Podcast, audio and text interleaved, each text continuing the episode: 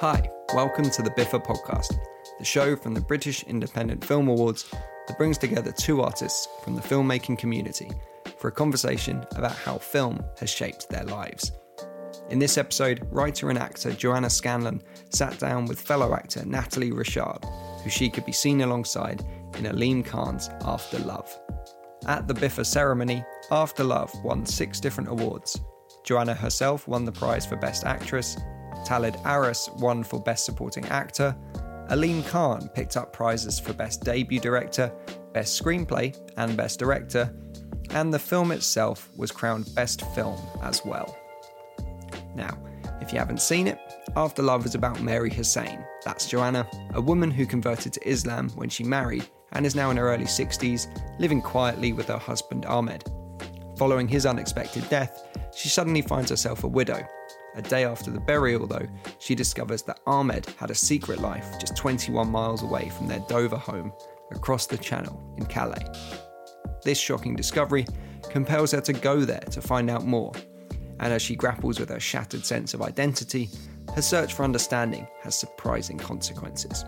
Recognisable to audiences for her work on the small screen in The Thick of It and Getting On, as well as on the big screen in Girl with a Pearl Earring, Bridget Jones's Baby, and the acclaimed 2018 British drama Pincushion, Joanna's work stretches across a broad range of styles and genres, with After Love offering up another totally unique addition to her CV.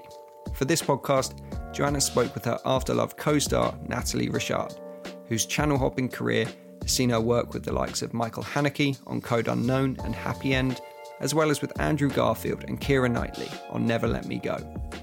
Together, they spoke about their relationships to acting, whether in the theatre or in the cinema, as well as just what makes their recent collaboration so special. Hello. Hi, Nat. Hi. Hey, congratulations. Oh, thank you. Congratulations right back at you. Yes, yes. I'm going to ask you, Nathalie. So I think I think the interesting thing about this is where I don't know how old you are, and I would never presume to ask, but I think we probably come from a similar time. And of course, this life has changed so much for being able to go to cinemas, what was on television, films on television, and then later on as technology's changed, you know, accessing a film has been a really changeable experience over my lifetime. So, how did it start for you? What were the first kinds of experiences you had of cinema? As I was a child with my parents and my brother, we went to see, you know, Walt Disney but then after Dr. Zhivago. Oh, Dr. Zhivago. Yes, yes, yes, of course, yes. So that was the first one. I was doing clarinet and music, so and dancing and ice skating. So I was more, you know, in all these actions. But then afterwards, it was all uh, American comedy, British comedy, more foreign film than French films, and all the the, the movies from the forties, fifties. Yeah, yeah. I think it's the same sort of for me in, in terms of the ty- the types of films. Of course, children's films were huge in the 60s. And my first experience of a cinema, going to a cinema, was I think I've worked out it must be that I was four years old. And we went to see The Sound of Music. I mean, I lived in rural North Wales, long way from a town or a city or anything. So it was a trip, a big trip to go to see this film my mother said I was very cross because I couldn't see, I was too short on the seat and I couldn't see over the head in front of me. And I took myself out and I sat on the aisle, uh, on the steps, uh, which of course you're not allowed to do today, health and safety.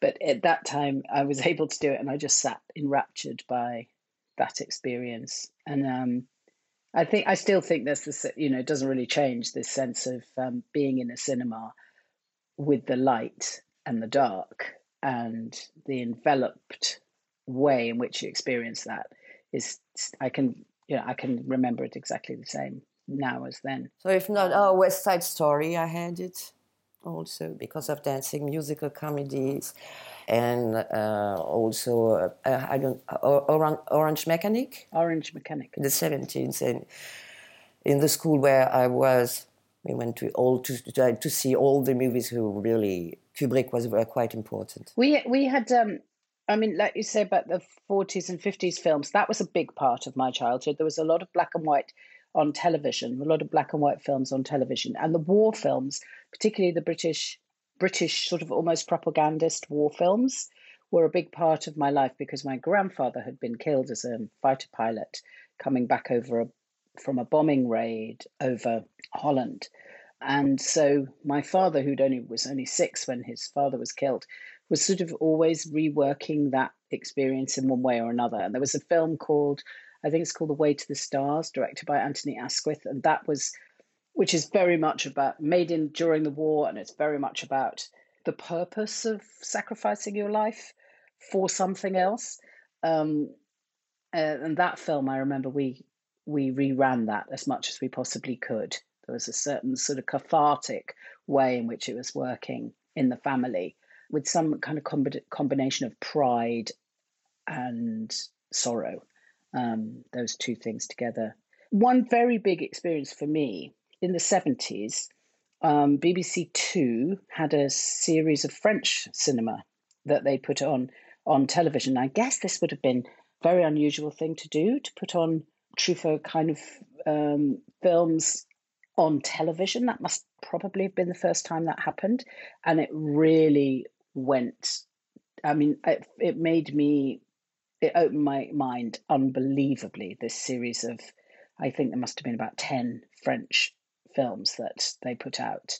That that was huge. So to me that connects with after love a lot because ever since that moment i've always i've always held french cinema in very high regard higher regard than any other really so to be part of what at moments is a french film in after love felt like a real honor do you feel a difference between american cinema british cinema french cinema japanese cinema german cinema do you have a sense of that kind of national style, if you like? Of course, because the language and the culture, but it's more different. I mean, for me, it's more the different style from the directors. Mm. The rhythm of the movie, the way how they treated a subject, how the style of the play that they want to. But I can see a lot of connection.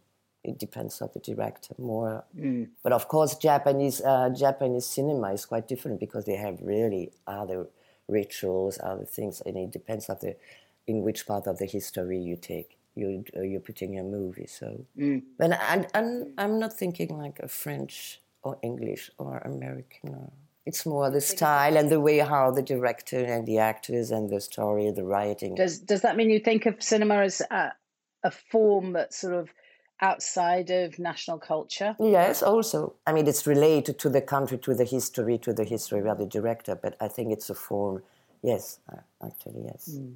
Mm. And actually, I was interested in this. What makes that you suddenly you may be bored and suddenly you're not because something is taking yourself and you're sitting there and you're really in connection with the movie of but then you have your imagination your head is going in so much thoughts and how also you could in a way lose yourself. I became an actress because i wanted to understand what was happening at that point and also because what, what is happening, you know, when you're there, you're sitting there. Why, why, why we want to go to cinema? Why we need to to have that? As I was a child, I wanted to understand that. Well, for me, I similarly, I think I felt that cinema is a place of complete immersion, and it was a, a kind of balm for growing pains of life as a child um, and a teenager, and certainly into my twenties. It was a way for me of losing myself of of being able to feel there were other people somewhere in the world who might be experiencing something alongside my feelings a point of connection. Even though you go to the cinema alone or i used to go a lot by myself that it was a sense of the opposite of loneliness the the ability to feel less lonely. Theatre was how i learnt about acting and i knew i was going to act from the age of like very young and uh, I did loads and loads of theatre and blah, blah, blah, blah, blah. But then I had this gap of not starting out my career and not being able to kind of become a professional because I just couldn't get an agent, I couldn't get a job, I couldn't sort of launch, failure to launch. and um, so it was 30, I was 35 by the time I started a professional acting career. In order to start this career, I rang up a couple of my friends who were working as producers and directors in television at that point and said, you know, they as students we'd worked together, so they knew I, you know, was reasonably competent as an actor. And I said, listen, you know, I do want this as my life. Have you got a job? And one of them responded and said, yes, come, come do this. I'm doing a television adaptation of Jane Eyre. You know, come and play this small role in it. I had never been on screen. I didn't know anything about filming at all. And I had no idea whether, as an actor, that was going to work or not. And then there was this very, it was like a distinctive moment. for The first time they called action, and therefore the camera was kind of present on me. I just had this immense sense of safety. The the opposite. I thought I'd be really frightened and exposed, but in that moment I didn't feel frightened and exposed. I felt safe, as if I was sort of in the middle of a pool and there were all these ripples around it that were kind of wishing and willing that moment to to work. And and that was a real surprise to me. So i i don't think that cinema was something i ever aspired to as an actor. But then when i came into working with a camera i realized it was a really beautiful place to be actually a very extraordinary place to be a very privileged place to be and I have really enjoyed it ever since. And I couldn't, I mean, I couldn't get a job in the theatre later on anyway. So I hadn't done any theatre for a long time because it's it's almost like it's become parallel parallel uh, you know sort of industries in in the UK at certain times or at least it feels like that to me so I think cinema has been a place to have pleasure and immersion and emotional growth rather than something I'd ever really seen as an industry. And then having partake now partaking in it as an industry, I've learned over the years it's such a technical world, and and the more the more I can kind of master those technical demands, the better the experience is. Really. Yes, yes, I feel at home on stage, and where i and when I'm on the set, and if not, I know I have the pleasure to play with people. I think I did what I did uh, when I was a child in my in my rooms, uh, and now I'm I'm doing this with uh, uh other people, with adults. But what I like on the set, when on a, movie set, is also all all the crew, all how how you're doing. Uh, how you're making a frame, the rhythm of everybody. I like this. I mean, all the all the people working together for one moment. And the concentration, the silence, and hopefully to go to somewhere that we didn't expect. They were a really good, really good crew. I mean, Alexander Dynan, um, as a cinematographer, was really, really focused, obviously, literally, uh, but also in terms of the way he wanted those moments to kind of transpire. And I felt in total confidence from the beginning about his work, just completely. We had brilliant um, uh, production as well. Line producer Dylan, the whole way that the it worked, the ads were incredible.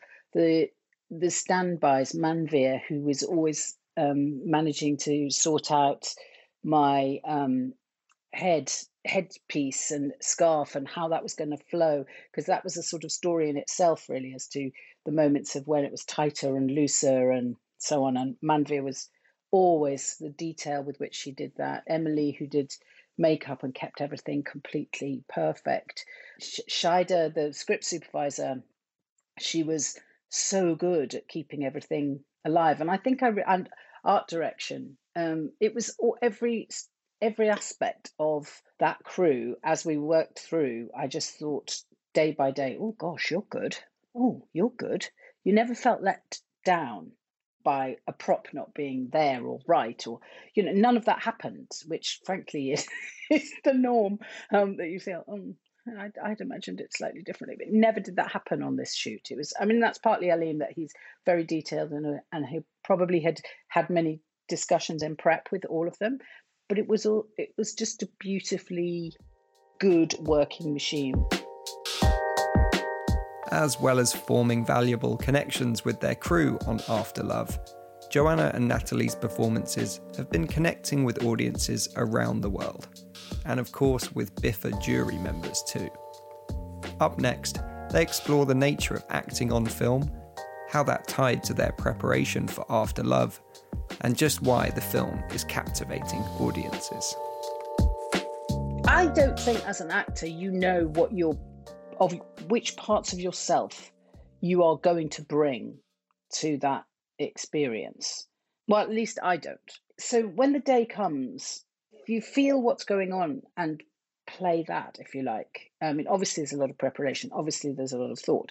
Obviously, there's a lot of kind of script reading and deciding that this is what you're trying to convey. But in the end, I think something else happens in in that moment, and you're playing with another actor. That's the most, to me, the most definitive aspect of what you're playing.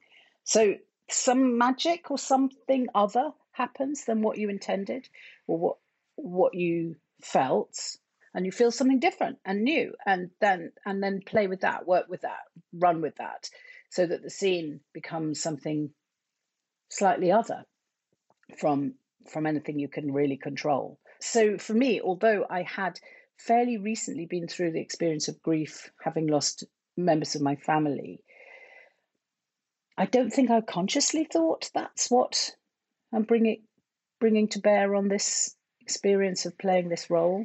I, I was very aware of the um, of having to learn a lot. You know, having to be sort of prepared. To learn Urdu, the Urdu, the namaz prayer in Arabic, the um, all the cultural aspects of uh, of taking on the mantle of playing uh, an Islamic convert. Those sorts of things talking to Aleem a lot about his experience, experiences in his family, that all of those things had taken precedence. Um, and then on the day, a whole other story sort of started to emerge, but one that I didn't feel really I had ever consciously tried to deploy or anything.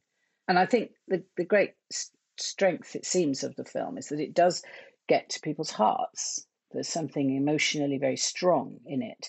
But I would say that a lot of that was in the original script. I don't know, Nathalie, when you read the script firstly, did you feel um, it had this emotional impact? Because I think that's what I did first and foremost. I read the script uh, at the coffee, and suddenly I really realized that I just forgot everything around my around me, the sound. I was really involved in the story, in the writing, and at the end I was almost uh, really removed, which is quite rare when you're reading something, right?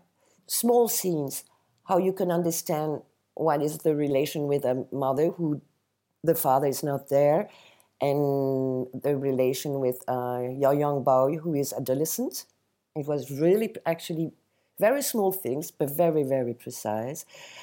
I thought also the way how he was relating the loneliness also on Genevieve and the way how she was tired of all the his, uh, of all her, the history maybe with this man and what were the consequences with her with her boy and how she was putting to change her life i thought it was really quite interesting and the way how we had to meet why this man died so suddenly and then how he was he's all the time in in the movie and I, I thought that was uh, very interesting. And also the relation with the nature. I felt, and I said that to, to Aleem when we met together, I felt that all the characters, they were at one point of their life where they had to change something, or they were pushed to change something anyway.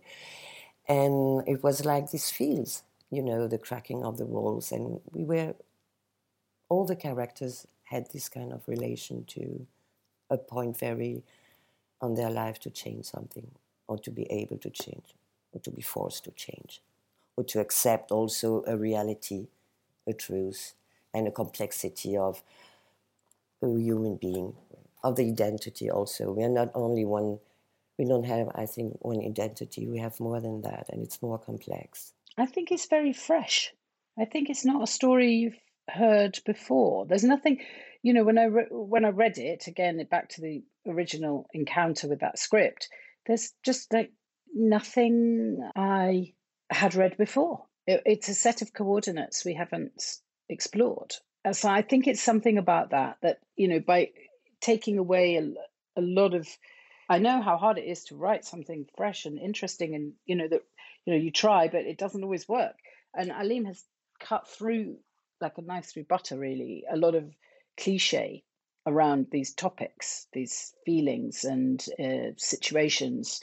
You know, whether it's to do with the White Cliffs of Dover and Calais, whether it's to do with identity, whether it's to do with grief, um, all of those themes he's managed, I think, to bring very, very fresh eyes to that. You know, whether it's about faith as well as talking about owning a religious practice and what that feels like. All of those things are just in a, in a put into a story in a way that I don't think you start off able to predict the the way it's going. And and and also because you've got what is you know uh, you could term a kind of art art film in the art house film in the sense that it's very composed and very beautiful and very structured and has quite a lot of space and a lot of sound that's very atmospheric, all of that.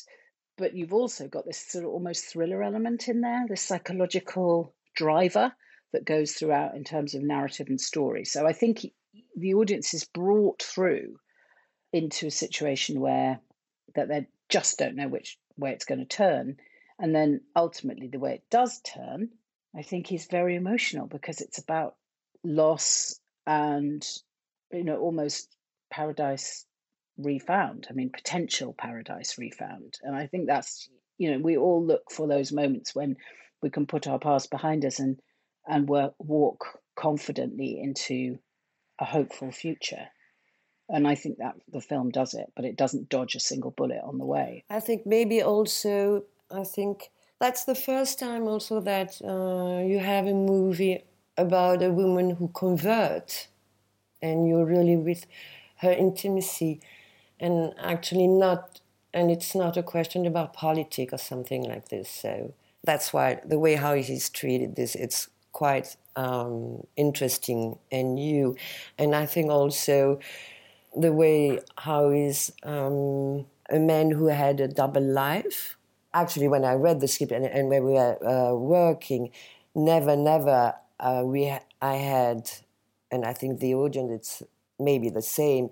Never you think that you know that we are really betrayed, and never we are thinking that that man didn't love the two women. So we don't, we are not in the you know narrow moral. So I think that's why maybe the uh, people are touched from that, because we can understand that man, that man, and we can understand also these uh, women. Yeah, I think the fact that you see Mary uh, betrayed, you see the full level of betrayal, but you you never see her lose her love for her husband. But I think he did it, he did he didn't betray uh, Mary too. He was really into. Yeah. He couldn't do differently. Maybe if the world had accepted that he could be something, I don't know what in his life, but something could put all this together. And also because it's quite, um, you know, maybe people are also removed because we are waiting all the time when Mary will say that he's, that he's dead. So you're waiting, you're waiting also. And it doesn't happen uh, in a usual way. Released earlier this year, despite all of the recent barriers, After Love was seen by audiences as it was intended on the big cinema screen. Here, Joanna and Natalie discuss what makes the cinema space so unique. There's a funny moment in the cinema, isn't there, when, when you're you're there alone because you can't really see the people around you very much. But then when something happens in the film itself that brings people together, whether that's laughter or horror shock or revulsion or whatever it might be that you know when the cinema filmmaker is kind of t- utilizing the power that they have to kind of with a group of people in a cinema. So everybody screams at the same time or everybody cries. That's another amazing moment in the cinema when you're sitting there and you realize that people around you are also sniffing and howling sometimes.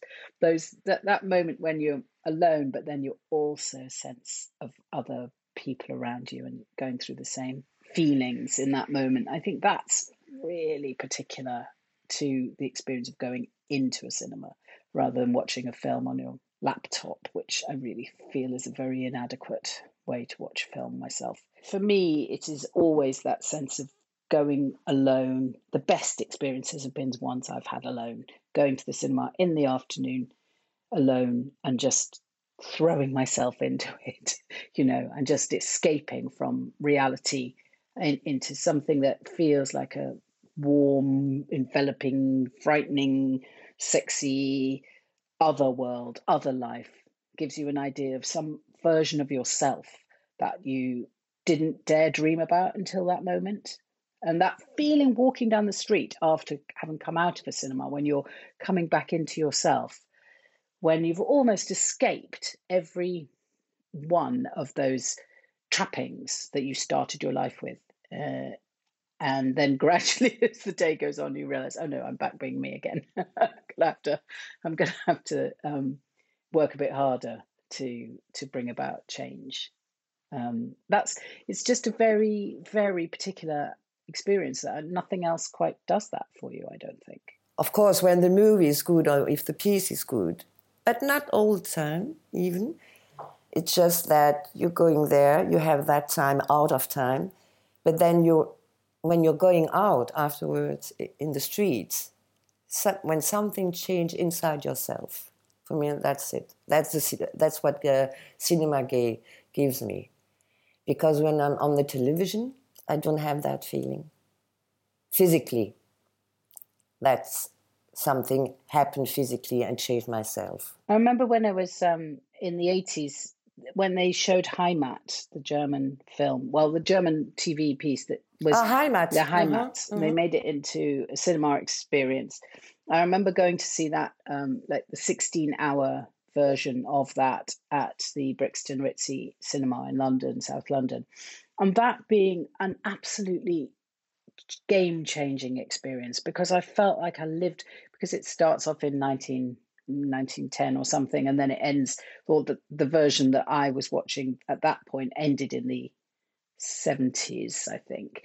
Going through time German history of looking over the Second World War again from a very different point of view uh, to the one that I'd grown up with with the way to the stars etc having invested that much time in a cinema physically with people where you i think they showed it in four hour blocks and then you came out and you had a cup of tea and something to eat and then went back in. I mean that was an extraordinarily immersive experience. And i i love cinema that deals with time um, that tells i mean like the film boyhood the way that filming a film yes well um, yeah i didn't see that one. Mm. Over over 12 years yeah. right, right something yeah. like this. it's really incredible to to have time being kind of both your experience of giving time to the cinema experience but also the filming of something taking a long long time. I think those that, those the way cinema can, and time connect is really extraordinary. And i i love a really long film. I mean i i love to be able to make it have that dedication to the process of watching a film.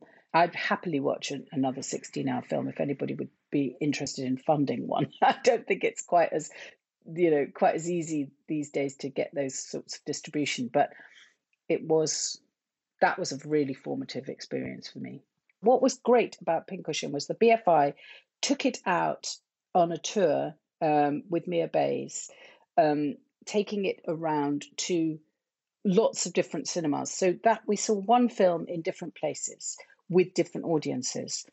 And the experience of share, what was great about that was sharing um, the conversation after the film because it was about bullying, as a, the story is, is about school bullying. Um, and then to have the opportunity to have a conversation because they organized pincushion making workshops afterwards so that we could all you know just be doing something with our hands like sewing and whatever.